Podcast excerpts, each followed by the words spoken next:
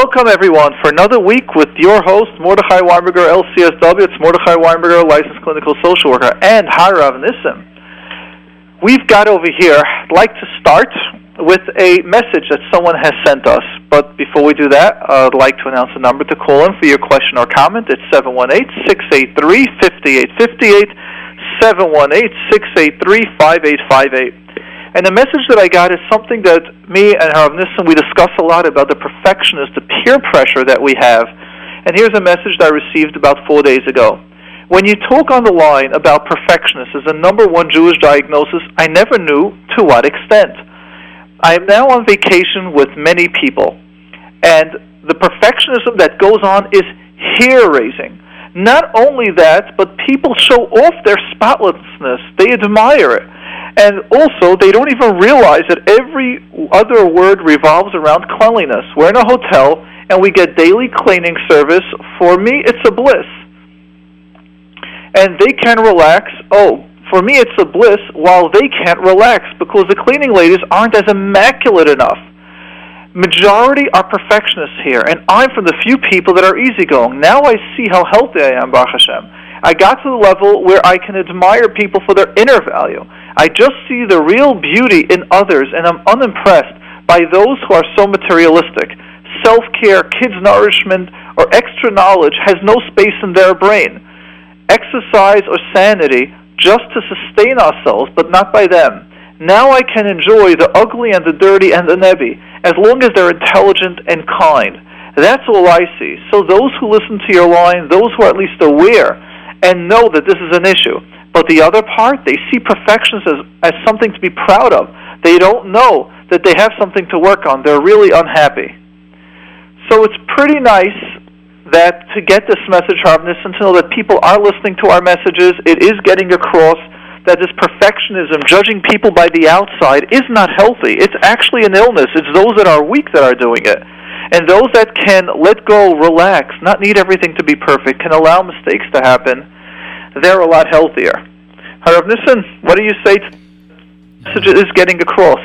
Um, uh, hopefully that uh, we just uh, you and all the Jewish radio hosts just uh, hopefully that somehow get to penetrate to our brain to our brain that uh, the, all the idea that basically a posel bemumo posel you know, that's right that if somebody is look the other people defect it basically look at the self it's himself at the mirror and I think this is very very strong message from all of us here in this radio station that to, to use this awareness and Baruch Hashem that people start using it and look at the outside and look the beauty what inside ourselves and B'chasdei Hashem to you and to all the other uh, people and all the other hosts. Thank you. Yeah, Baruch Hashem. So the number to call in is 718-683-5858, 718-683-5858. Looking forward to taking your questions and comments, and we are going to go to Mr. YW. Hello, um, first of all, thank you for the line. Um, my first language is not English, and I, I want to know if I can talk Yiddish. Ah, this is an English program, really, so... I think let's see if we can get it in English. I'm sorry. Let's, I think let's do the speak, best that you can. I'm sorry. I think that you speak very, very good English, better than me. Ah, thank you. That's nice to hear. A little, a little confidence booster. Go ahead, give it a shot. Okay, I'm gonna try. My question is, um, I'm always scared to walking on the street and at night and when I'm alone in the house, I'm shivering. What are you scared of? What are you shivering about? That um, when I'm walking on, on the street at night, I'm shivering. Maybe someone's gonna come out with a gun. I'm sh- I'm I'm scared for every noise that I hear. I'm turning around and I'm I'm I can't I can't walk walk. Right. Let me ask you something. First, do you see how brave you are and how confident you are that you're able to call up a radio program where so many people are listening? What I want, what I want to demonstrate to you is for you to recognize that your fear which we'll discuss in a minute, is in certain areas, but not in all areas. Because many, many people are afraid to call up. So, do you see how brave and the confidence that you have? Yeah. Now, I'm not saying you're not afraid. I'm not saying it's not scary, but you're able to do it. Do you recognize that? Baruch Hashem. Baruch Hashem. Now, let me ask you: Are you between the ages, let's say, of five and 10, 10 and 15, 15 and 20? 10 and 15. 10 and 15. How many other siblings do you have that are afraid of being in the street and things might happen to them? That I know? Yeah.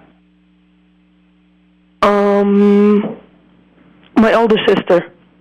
Okay. Now let's take A little bit, not-. Hmm? Oh, Not as much as me, a little bit. Not as much as you. Yeah. What I would like you to recognize is that I don't like giving diagnosis and giving words, but there's a confidence, there's a certain peacefulness that we want to feel within ourselves, what can put us at ease when we're outside. So let, let's try to put it this way. To every person, I use this concept a lot. I was just had the chance to speak for Irgun Shiurei Torah now in Flatbush this past week, and they asked me to discuss a little the concept of confidence. I'll share with you a little yesod that we discussed there. And the yesod is that we need to have two levels in our confidence. Number one is value. We need to know that we have value within us, like I'm special. The second part, which is equally as important, is now the outer manifestation, how it looks on the outside. The outside would be a shield, a protection. That means I need to know I'm worth. You need to know you have value. There's success and power within you. At the same time, you need to feel protected. If you mean have protected. value, like you have, let's say, you know you're a good bacher, you know you're good, but you're afraid. If we don't have a protection, then we are going to be afraid, and the value that we have, we can't use because we're always afraid. On the other hand, some people are protected where they don't feel any fear. On the other hand, they don't have much value. They don't see that they're of value, that there's something special. So they're also stuck. What we need is we need to have the balance between the two. We need value and we need protection. So the confidence that you have to call up shows us that you have inner confidence. You know your worth. You know you're special. What sounds like what the fear is coming is that you don't have the protection around you. Now let me ask you another question. In general, in the family, let's say either by your mother's side, your father's side, and your side, are there is there many times fear is discussed, or oive things can happen, or do people talk about building about how they're able to do things? It was difficult, and wow, I overcame it with ease. Is there sometimes fears? Oh, it's raining. What are we going to do? How are we going to manage? Or is it, wow, it's raining. We could even dance in the rain. And I don't know if I want you to answer that because maybe people recognize your voice and you're still a kid, but I'd like for all of us listening to recognize words that we use have an effect. So if us, the parents, are afraid and are concerned, then what happens is these words get across to our children. So words that are repeated over and over go into our mind. And therefore, we want to be vigilant that when we speak, we use positive words. And if we're concerned, instead of saying, Oh, I'm afraid, I was petrified, I couldn't sleep at night, I was a little concerned. It might have affected my sleep. You can be honest about it, but then share about what you did. Not, Oh, it was nothing, I pushed it away. No, you didn't. You didn't push it away. You're still having it.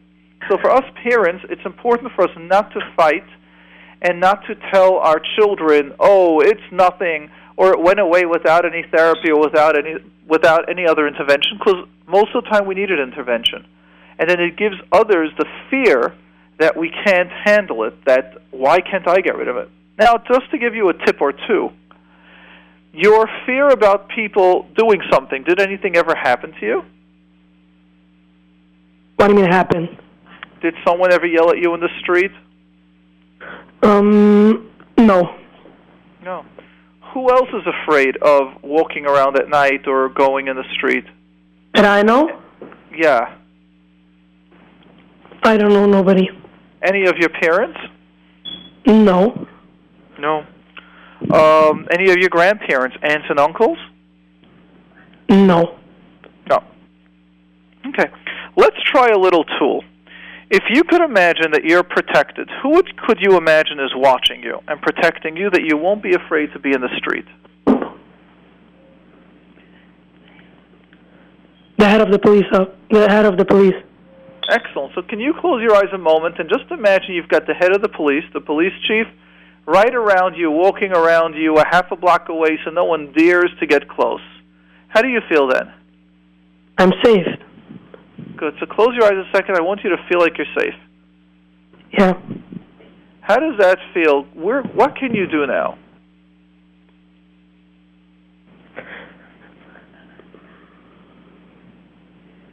Just imagine that. What does it feel like? Safe. I, I'm feeling safe. Yeah, could you walk in the street? Would you need to look around? No. Mm-hmm. Okay. Now, let's recognize another similar concept. If you can, when you want to turn around, feel, it's about closing your eyes and about feeling that you've got that police chief next to you, what will happen? This is more subconscious type therapy, it's feeling type therapy. It's not going into the logic. We're not challenging the thought.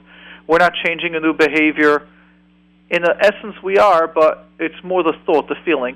How do you feel if you know that you have this protection around you? I'm feeling safe. Good, good, beautiful. And that is our goal. That is the goal that we would like to get you to feel. Excellent. Thank you for the call. And then call us up Mitzvah next week. Tell us if you felt safer walking in the street. Okay. You're welcome. Thank you. We're going to go. Yo, yes. We're going to go to Mrs. S. Mrs. Mrs. S. You're on with Mordechai and Harav Nissim. Hi. The number for those that would like to call in is 718-683-5858, 718-683-5858. Mrs. S., you're on. Yeah, hi. Um, I have a question um, that relates to rehabs, addiction rehabs. And okay, so my is it an question is, the- Let's try to keep it to a. yeah, I'm going to keep it very, very um, safe.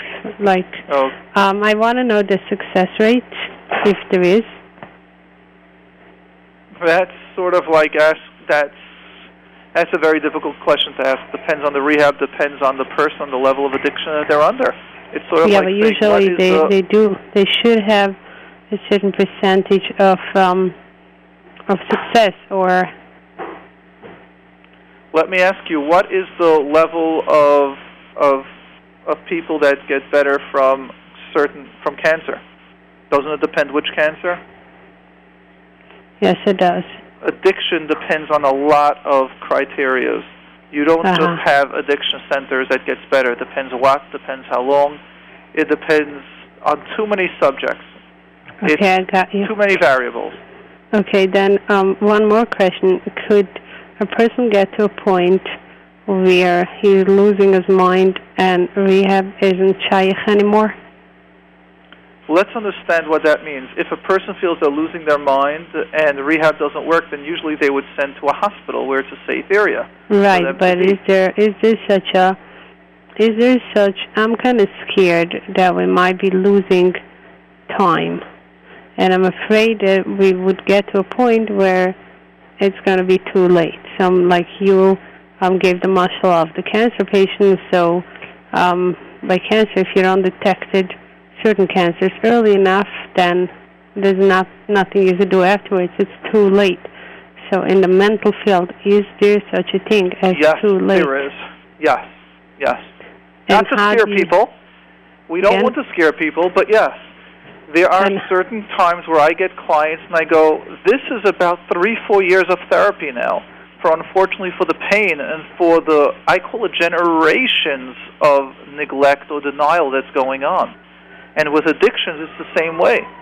There are levels, unfortunately, chas v'shalom, where the brain can get affected and it's not able to or the brain can't heal it. It doesn't happen often, but sometimes there's a certain what we call in the frum world a nervous breakdown. There is no there is no clinical term for that. but there's certain levels where the brain starts having like it stops functioning, the brain starts getting manic, either chemical or from pressure. For whatever reason it is, it's not important. But And is there The one- is there symptoms to it?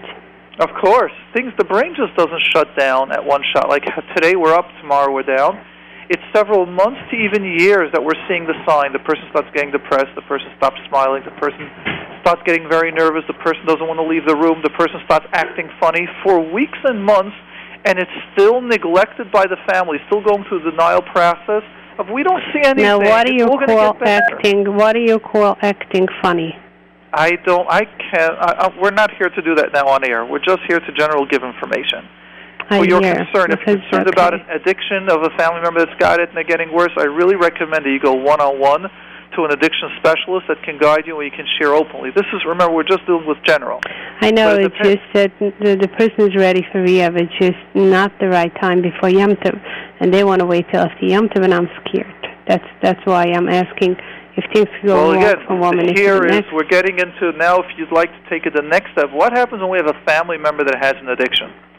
And this What is something that I explain that I explain all over, and that is you need to get guidance. The person with the illness doesn't see their illness or to the extent No, that that I that I clearly understand. I'm just Well, then are you in therapy? Then let me lead. Hold on. With clients, I lead. Are you in Okay, therapy ahead. right now how to deal with your family member that's in therapy? Yes and no, on and off. That's not good enough. Then your question, now, now I'm de- detailing it to you. If you got a family member that's got an addiction and thinking about waiting till after Pesach, I mean till after Sukkot, go ahead and get help. Get it. Don't on and off. Stay on. Because I was on. I was on for a long time until I felt solid, and I am doing good. But I'm just still If you're not. interacting with that family member, you still need to be in therapy. I if got you're the you. primary caregiver, they're going to get to you. Your question, when should you do it, is something that you need to know in your heart what's the answer. Let's clarify. Therapy is not to say that you're the problem. Therapy is that when that family member challenges your instincts, and maybe you're confident for a week, two, even three months, but after a while they'll wear you down. The Yes, no, therapy that is not for agree, I you as if you have a problem. The issue with the therapy is for you to be clear and for you to remain clear during the process. Ah, until after. until I hear. after and even when they're in the in the addiction centers or treatments wherever that should be they come out there's a, many times a high percentage of them falling back will that you we're that la la land You that see that dreamland everything is going to be good or will you recognize that i still need to know when they come out i need to be clear when they're in the therapy or when they're in that addiction center for me to remain and to know what's my real expectations when I start seeing the signs that they're falling down, will I try protecting them? Will I try negating all the signs and dream, la la, la everything's going to work that out, that or will we're I be real? that, so that we're preparing therapy for and and and meetings and all that goes along. I am just scared. That's all. I'm just scared that we then might you're be the one that losing needs time. to be in it. That's where you continue. Continue the process. Stay there. That fear is a normal fear of anyone that has got a family member that's got difficulties. That's even for those that don't have addictions. When we marry off children, many of us are afraid. Many of us see the son-in-laws or the daughter-in-laws and think they're not that healthy. How will they manage? What will happen to their children? If you're afraid, you be the one that goes for help because your fear sometimes can tip the scale. So if that Uh-huh. child or relative would speak to you, and because you're afraid, you will not be the clear, balanced person. You might respond in a tense way. I understand. Yep. So basically, so thank you no for that. clear answer, though. Yep. You're very welcome. Hatzlacha. Thank you. Thank you. Bye-bye. And Harav Nissen, what do you say to this, by the way? All right. We're going to go to Mrs. M. We're going to go to Mrs. M with Mordechai and Harav Nissen. Hello. Yes. Yes. Hi. Thanks so much for your show. I really enjoy it. Um, I'm calling regarding the boy that called about the fear. Yes.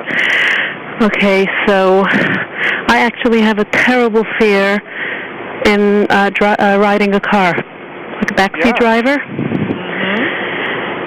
And I was, and I'm much better. Like if it's usually if it's during the day and I feel comfortable and safe. Yeah. But yesterday we drove from the from the country to the city, Yep. and I was in panic mode. I was so scared, but I, w- I was really scared for like it was well founded. Like by the time, like when we were in, on the Palisade, by the Palisade Parkway, the driver was really dozing off. Yeah. Yeah. So What's your question? I just wanted to I wanted to say my fear, and I I tried doing the you know calming down and everything, but I just couldn't. Now, I'd like you to recognize how having, let's say, your fear, how you're using the coping mechanism. How do you think someone would have reacted on the bus if they didn't have the fear, or in the car if they didn't have the fear, and the driver's almost falling asleep? They would have said, "Yo, pull over. You want to risk your life? That's one thing, but don't put my life at risk." When you have a fear, you're afraid to verbalize and to express it, that you're trying all the calming mechanisms. Now is not the time. Now is not the time. Now is the time to tell the driver, you're risking my life. You're falling asleep. But you're afraid to speak because that's part of the fear. Or sometimes those are always afraid and they're always calling Hatzalah and always overreacting. That's someone else. Uh-huh. I'm not you're always afraid. I'm usually afraid when it's well well founded. Like Well, you're said when you need to drive, you get concerned. Why are you concerned when you're in the car? I don't hear you not- clearly. Why are you afraid when you're in a car with someone? That's not regular. I don't know. I don't feel safe. That's right. Now recognize that that is something that can be worked on. That's not healthy. Uh, let, let's rephrase. That's not regular. That's. I'm trying not to say you got issues in a nice way. I know that I have fears. I know I'm That's aware right. of So it. let's recognize that component. So you've got some fears, and when you have fears, when there are certain circumstances, you won't be able to think clearly or as other people would react because you're in this the whole time. So you're busy trying your old coping mechanism.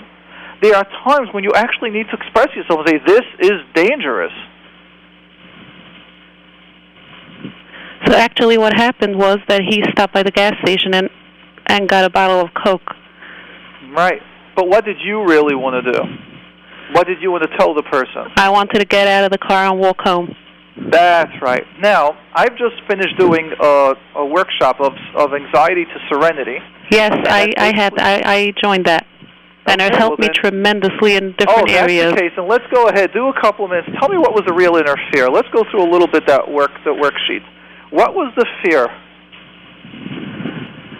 What was the real fear? When you go into in a car, what's the real fear that's being brought up? It's not the car. That's what we discussed here. We're trying to go deeper.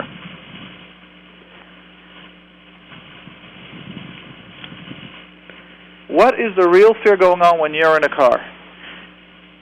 I don't know. I don't feel safe. I feel like Okay, I'm go- uh, there's going to be a car know, in the accident and there- something's going to happen you know, to me. The, in that in, in that work, you know, in the workshop that we did, there's a uh, an entire page to find and to follow the entire pattern. The thread? as well as the distortions, the the the worksheet, and that's where we got to go. The first thing is what are the underlying fears? What are you being in controlled? What can you, what can you not do? What do you want to do? What are choices you want to make? There's a whole lot of underlying issues that are going on. What are the covert messages? What are you afraid? Who will attack you? Who are you afraid? There's all those lists that we got to go through and identify.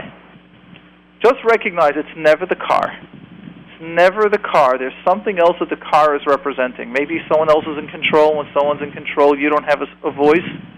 Where do you lose your voice? Which body part freezes up? We have you learn to talk to the body part. That's all that we're doing now. Just understand that you want to develop. One of the things that I hear clearly is you lose your voice. Lose, your voice. I'm talking about your inner voice. There are things that you want to say that was made not safe for you to say, and that's usually the message of your fears. Sure. Yeah, I could identify to that. That's right, and that's what the worksheet is there for. Remember, we have what are the secrets? That biggest, that last day that really blew almost everyone away, Mhm. and had major shifts. That's about finding out what's going on under the hood in ourselves that's really blocking us. And when we can do that, that's when life can start changing. I appreciate Okay. you calling up and being so brave, sharing that. And Meretz Hashem, you should be able to develop the voice to be able to tell Mhm. the person this is not right. Yeah, I it's it's about a lot about assertiveness. Yeah, And I also want to share positive stuff that happened Sure. to me since I did the anxiety thing. sure. Is that I do feel like it's like fading away. Like a lot of things that went straight in are like it's getting duller. Like um, I can't. Ex- it's hard for me to explain it. Like when I used to hear a siren, I used to jump. I don't do that anymore. Like Yeah. it goes past me. I'm It doesn't honored. go in. Great, but just for me to be able to appreciate the compliment that I like is, it's not that it just happened, right? You have now a system to use. Yeah, it's changing the way of thinking, of course. That's right. Excellent. And, un- and understanding the underlying programs that's happening. That's the point of those workshops. Yes, they're not just like information. They're with a worksheet for you to change. Thank you for calling in. I appreciate it. Thank you that. so much. I really appreciate it. Yeah. And now I just want to ask Rav Nissen because I so appreciate your input. And we have over here this um, the message that we got earlier about this lady. I thought it was very very important. Where she has, let's say, a family member that has, in her case, it's an addiction, but many times I have it, where there's a family member that has a certain disorder, and they try pushing off therapy. We'll go in six months from now. We'll go a year from now.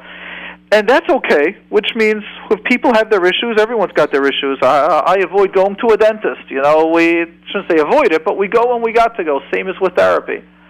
However, if there's a family member that doesn't want to go, I find that when the family around goes for help, it stops the process of continuing. It stops that denial that it's that it you know you just got to face it.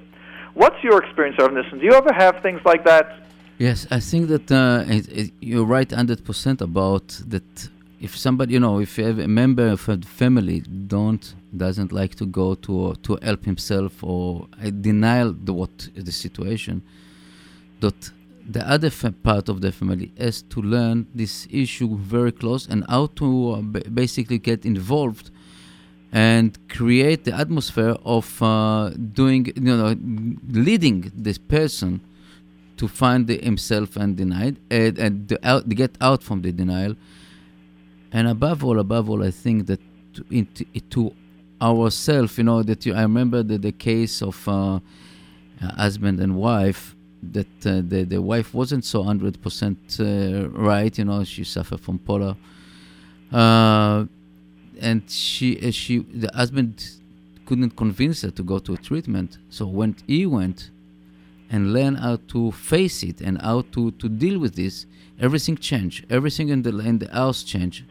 And I think it's very, very important that uh, that the other member uh, of the family take uh, the, the, the, control on their end and working on this issue and working beside this I always believe Bemuna Shlema that uh, praying and be uh, itbodedut, med- meditation to Borei Olam, and write it on a paper and do the ishtadlut from you and Borei Olam, and this is open a lot, a lot of save effort. You know, this uh, like yeshuot dolot from Hakadosh Baruch Hu. This is my my approach. But you know, in, in addiction, definitely, definitely need help, and it's need a strong end.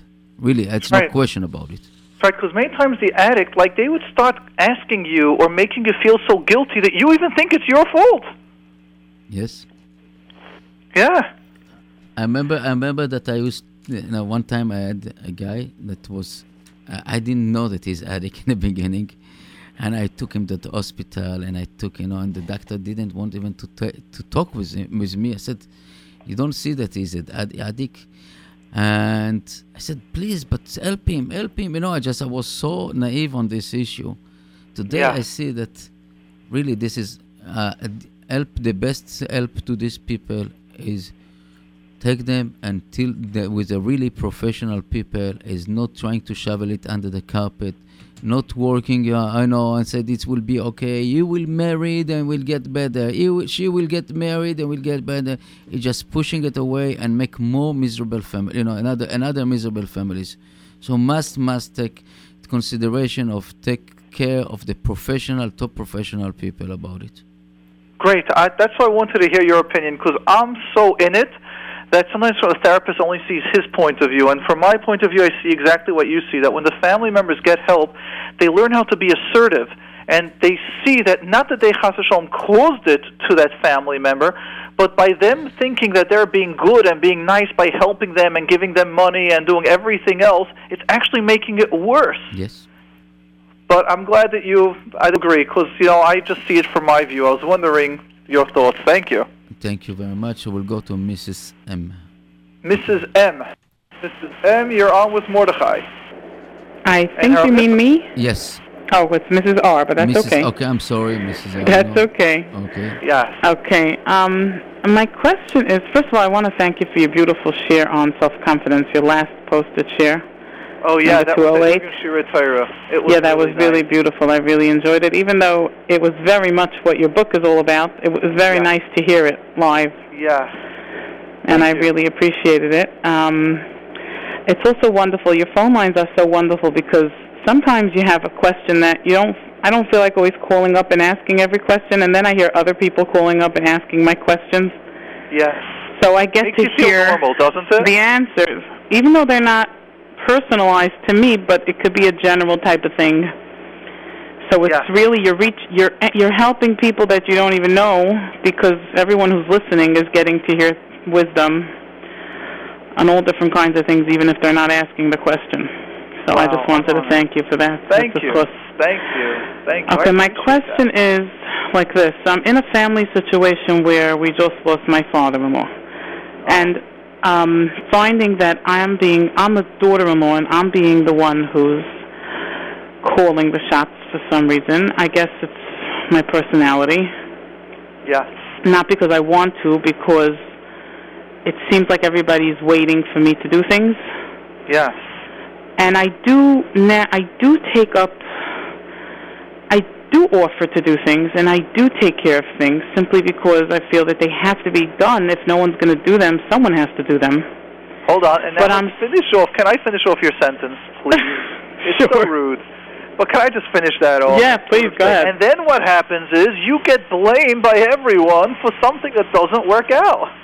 Actually not Oh, I'm sorry. I'm off. Usually that's how it That's ends. okay. It actually no they they're live lovely ever I- after. It usually ends, and then everyone seems to blame you. no actually my problem is is that I end up feeling like I'm drowning Yes. I am falling to pieces Okay. and I everybody's lovely and everybody's very sweet and I don't have any resentment towards the family, but I can't carry it. Yes. And I'm wondering when I'm not sure what my question is, but I, I think you can figure out the question. Like I don't know All what my position is supposed to be because not everybody's capable. Yeah. But I don't think I'm supposed to carry it all either. Yeah, so first let me share the number to call and to ask your question or comment is 718 683 5850 718 683 5858, and we're looking forward to taking your question or comment. Now, let me help you and let's understand in the book, as you mentioned, we got over there a chapter on different natures. Mm-hmm. I'm going to share with you a couple of ideas what, what your question can be. One of the natures is the leadership nature. Now, leadership is not someone that yells and shouts and screams and everyone looks at them that way. Leadership can be the quiet voice that says the next day we'll start again. But leaders are those that make decisions. Now, what happens is, since unfortunately most of the world are followers, that means not that I believe we're followers. I believe most of the world are leaders.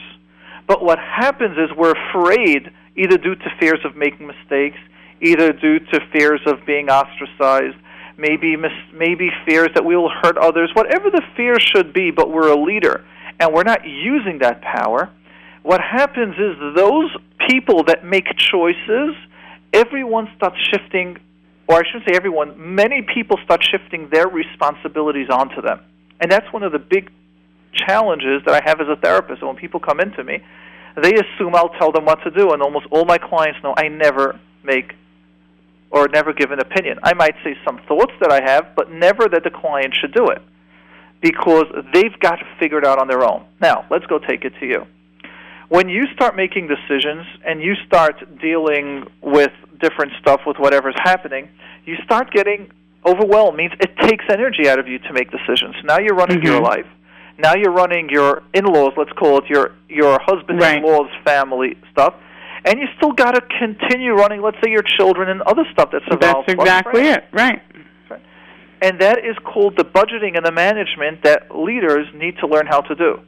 That means that we've got another chapter in the book, which is about understanding how to say no. That when you say yes to something, you're saying no to one thing, and when you say no to something, you're actually saying yes to another. So let's understand by you helping out, let's say, your husband's family, what you're saying yes to is you're helping them make good decisions. You're, you're helping them that they shouldn't have to go through the pains of learning to make choices and maybe some of the battles or some of them that aren't capable that you know to be in a difficult situation because there's no one there to help them. That's what you're helping them. What you're saying no to by helping them is you're not you're saying no to some peace of mind for yourself. You're going to be saying no to maybe giving your children some extra time. You're going to be saying no to some of your friends let's say some of their time. You might be saying no to one or two of the other chesed stuff that you're doing. You might be saying no to recognize how to balance things in your life means even for yourself because you need to help them. They can't manage without you. That is one of the challenges of being a leader. Okay. So how do is reading the chapter good enough? Well Or could you give me some reading practical a chapter is a start. I'd love to promote the book you know start. that sounds great.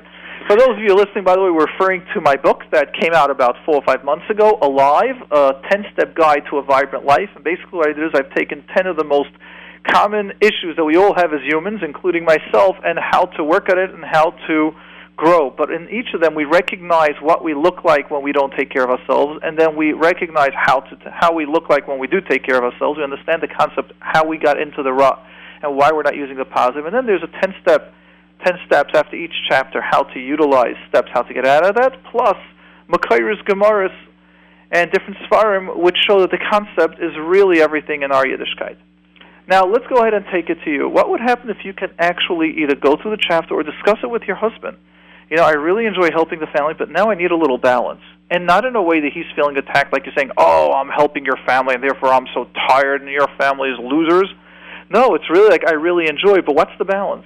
And it might be that you'll still do everything, but for a day or two, you guys will go somewhere. Or you can disconnect at times from it. So you'll deal with all the family issues on a Monday and a Thursday.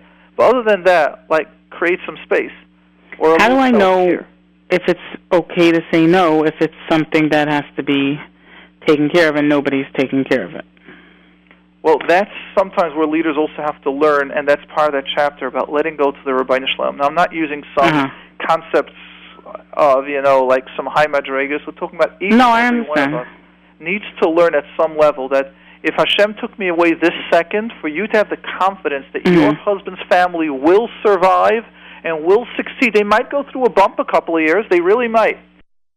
Similar to the question about addictions, that whenever a family member needs to say the no, or if there's a mental health in the family issue, we need to recognize that even though the families might not like it, or they might go into a downer at first, but we need to believe and we need to daven that Hashem will help us and will help them to pull out.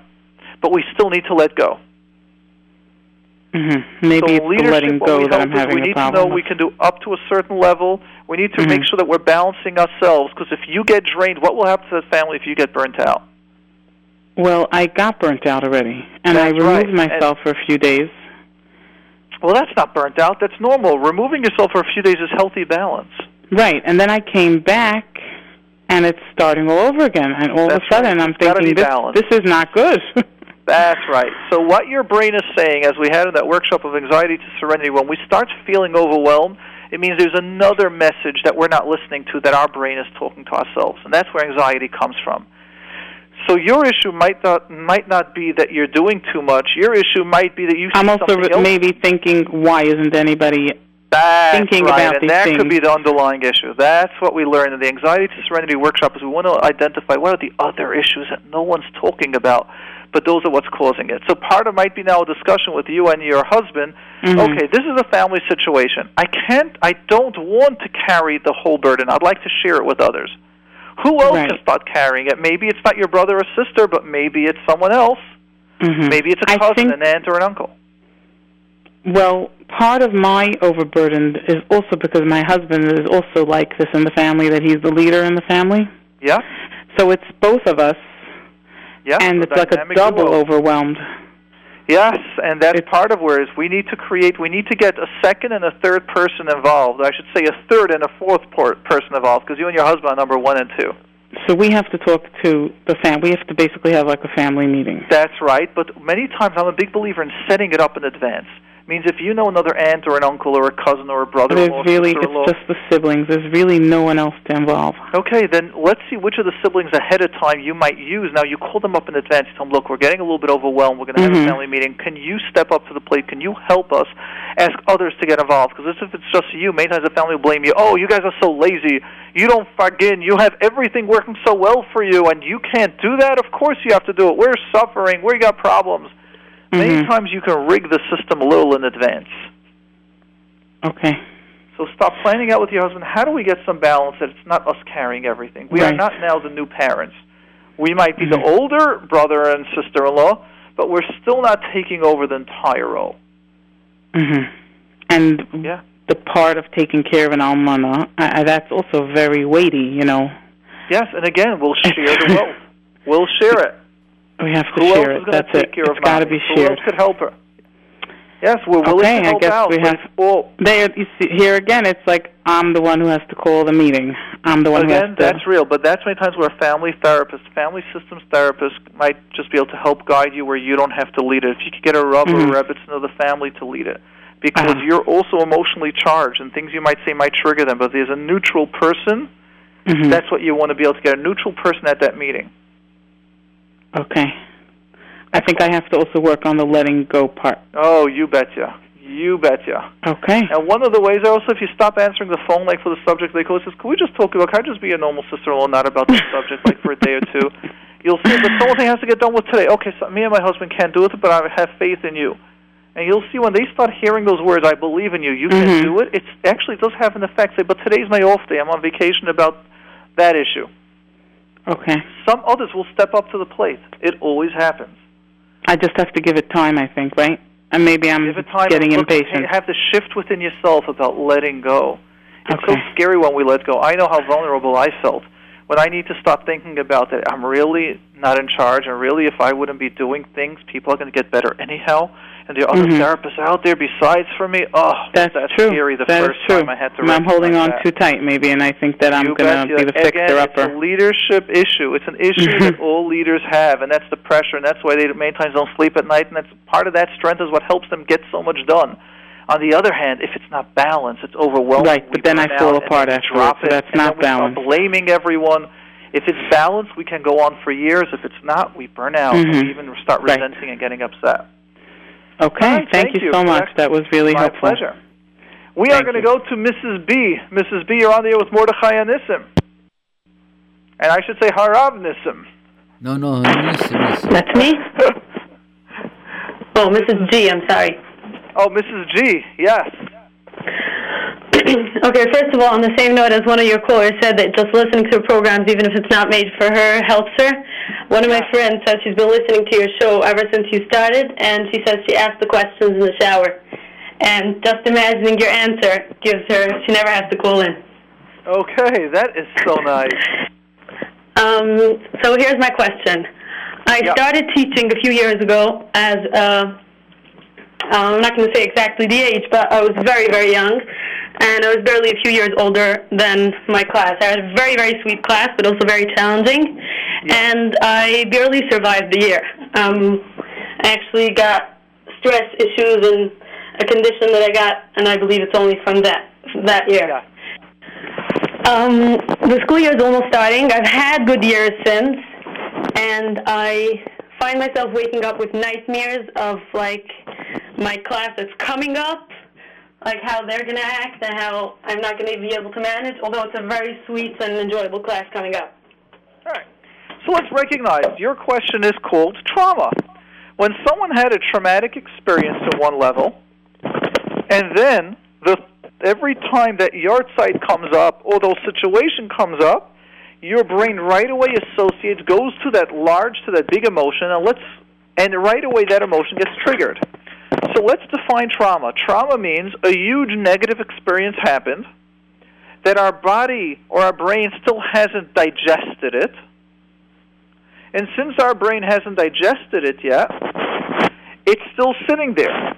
Now, every time those emotions get triggered, since it isn't digested, it's sitting there and it flares up to a level where it can affect our sleep, where it can affect our mood, it can affect our eating, it can affect our interaction with others, it can affect our leaving the house. That's trauma. Now, here's where my question. Now, I'll take the question a little further. Usually, when trauma happens, either it's a huge painful experience, or there were some minor traumas or some anxiety earlier. So, was there ever in the past, or did you have for many years, when you started a new year, you're worried, will do you have friends? Will everyone take care of you? Everyone like you? Will the teachers like you? Were you one of those go getters that you had to get everything right, or perfectionist, as I call it? Maybe. hmm And what I always share in the programs over here is that what we don't learn to digest as a as a teenager or as a kid, then as a teenager, then as, then as an adult, it will continue growing.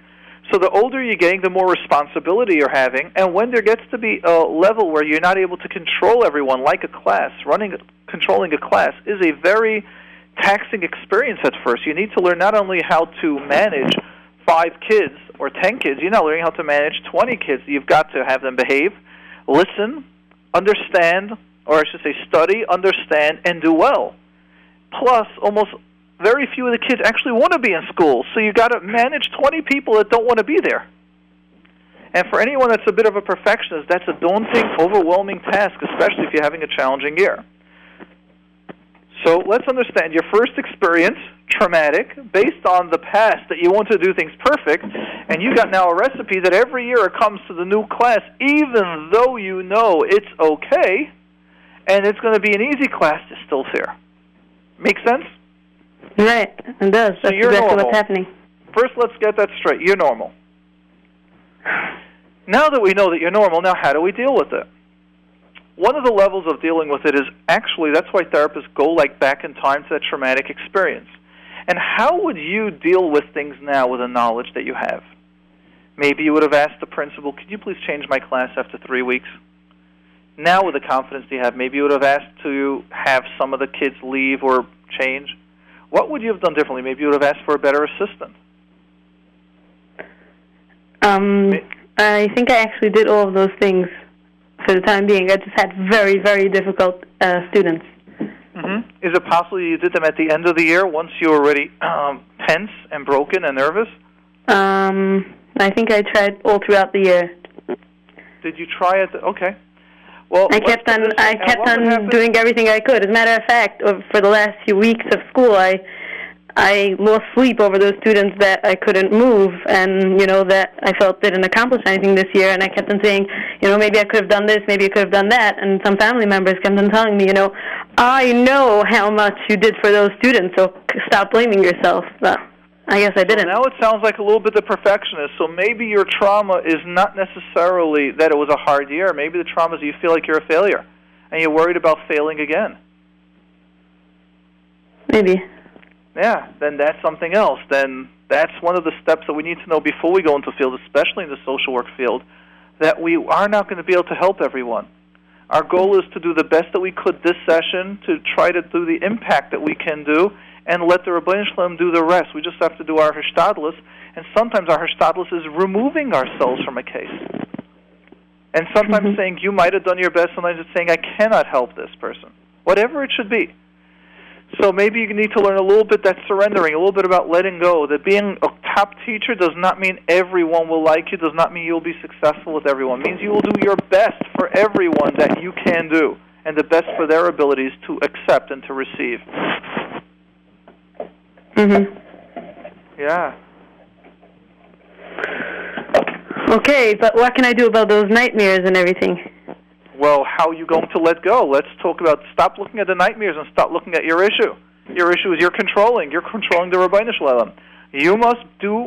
You must be the Ribbono Shel Olam Lahavdil. You must have a class. You must be successful. You must know it's going to work out, and everyone is going to learn to the levels that you expect, not to their abilities, to your abilities. Once you figure that out, you'll see your nightmares disappear. Now the question is, to you: How can you let go that you're not the Rabbeinu Shalom? You never had that job. I'll tell you a secret. Hmm. I don't know. How should I let go? All right, then. Now, I'll leave that thought for you. If you'd like, here I would recommend my book.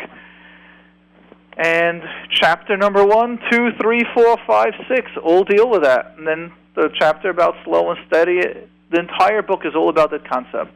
Alive, a 10 step guide to a vibrant life full of shifts that's going to happen to the way you look at certain circumstances. Mm-hmm. Okay, thank you very much. for calling in. Yes, and we are going to go to Mr. B. Yes, hi. Thank so you for long. taking my call. My Hello? pleasure. I know you're holding a while, so I appreciate it. Yes, okay. So I know that the show is finishing, so I'm going to make try to make it as short as Great, possible. we got about another nine minutes, so actually we got some time. Okay. First of all, I wanted to tell you that I really enjoy your show. It's really a lot of information, so thank you for that. You're welcome. Okay, my question is, I have two boys, my two older boys. They're 19 months apart. One is 12 and one is 10. They, the question that I'm going to ask you is probably a very normal question. They fight a lot. They don't get along. Um, my oldest son is in camp this summer, and my young, the 10-year-old is not in camp. I asked my oldest, my younger son, "Do you want your your, your older brother to come home?" No. Yeah. I'd let him stay there a whole a whole summer. My Mhm. and I asked the same question of, from my older son, and he answered the same thing. He doesn't want to see my younger brother, his Mhm. youngest brother. Yeah? How do I go about this? These two boys, it seems to me like they hate each other. You want all this al regel achas? What? You want all this in about, you know, 30 seconds? Well, I'm trying to make it as short as possible. Okay, now let me ask you like this. Have you ever taken a parenting workshop? Actually, me and my wife, we both took your parenting parenting uh, Okay, workshop. what has changed from that workshop then? Some things have changed. Some things um, Let's did not discuss what has. Let's go one step at a time. What has changed from the workshop? Um, what has changed? Let me try to think. Now, the, the parenting workshop that I do is very skills based. Your answer should be like a snap of your finger, saying after each workshop, it's what has improved, and we're reading everyone's improvements, what has changed. It's not like a theory that I'm giving. I'm giving you pure behavior how to do that. Have you done practices? Have you taken any behaviors? And it should be Um, like the they're coming off the choices table, was a they're very getting up big in the thing. morning, they're getting dressed, they're studying, they're Um, listening the quicker. like, are choices the was a very, very big thing. So say that again. Choices. What about choices? The choices, thing that, like giving them choices, like doing this or this, was a very, very big help that we did. Um, also, like preparing them to things that were going to change. In the beginning, we did see results, but now it's like falling back, uh, falling back a little bit. So we did see some some changes at the time. All right. So what I would tell you, let's take a step back. So from what I'm hearing is, you took a parenting workshop. Let's be objectively as if it's not mine. You learned some skills and you saw some little changes, not much. Okay. And therefore, then the next step is to go to someone one on one and just get a little bit of guidance. Because if you want to create the harmony between siblings, there first has to be the parents, the leaders. As the mashal that I give about a general, you need to have each general, both the mother and the father, each on their own to be able to have the control, and I mean the healthy control, means the leader of the family and to be able to, to lead the family and to be able to have things done. For children and siblings to get along, there has to be safety in the house. There has to be parents that are able to have everyone say thank you, appreciative, and to grow with what they're doing. Only after there's that level, then can they grow. Now, if you have the information and if you weren't able to access it for whatever reason how to do it, then I always recommend get a little bit more one-on-one advice. hmm The the question is, what would this one-on-one help between these two? Do you, do you like me to be a little bit more blunt?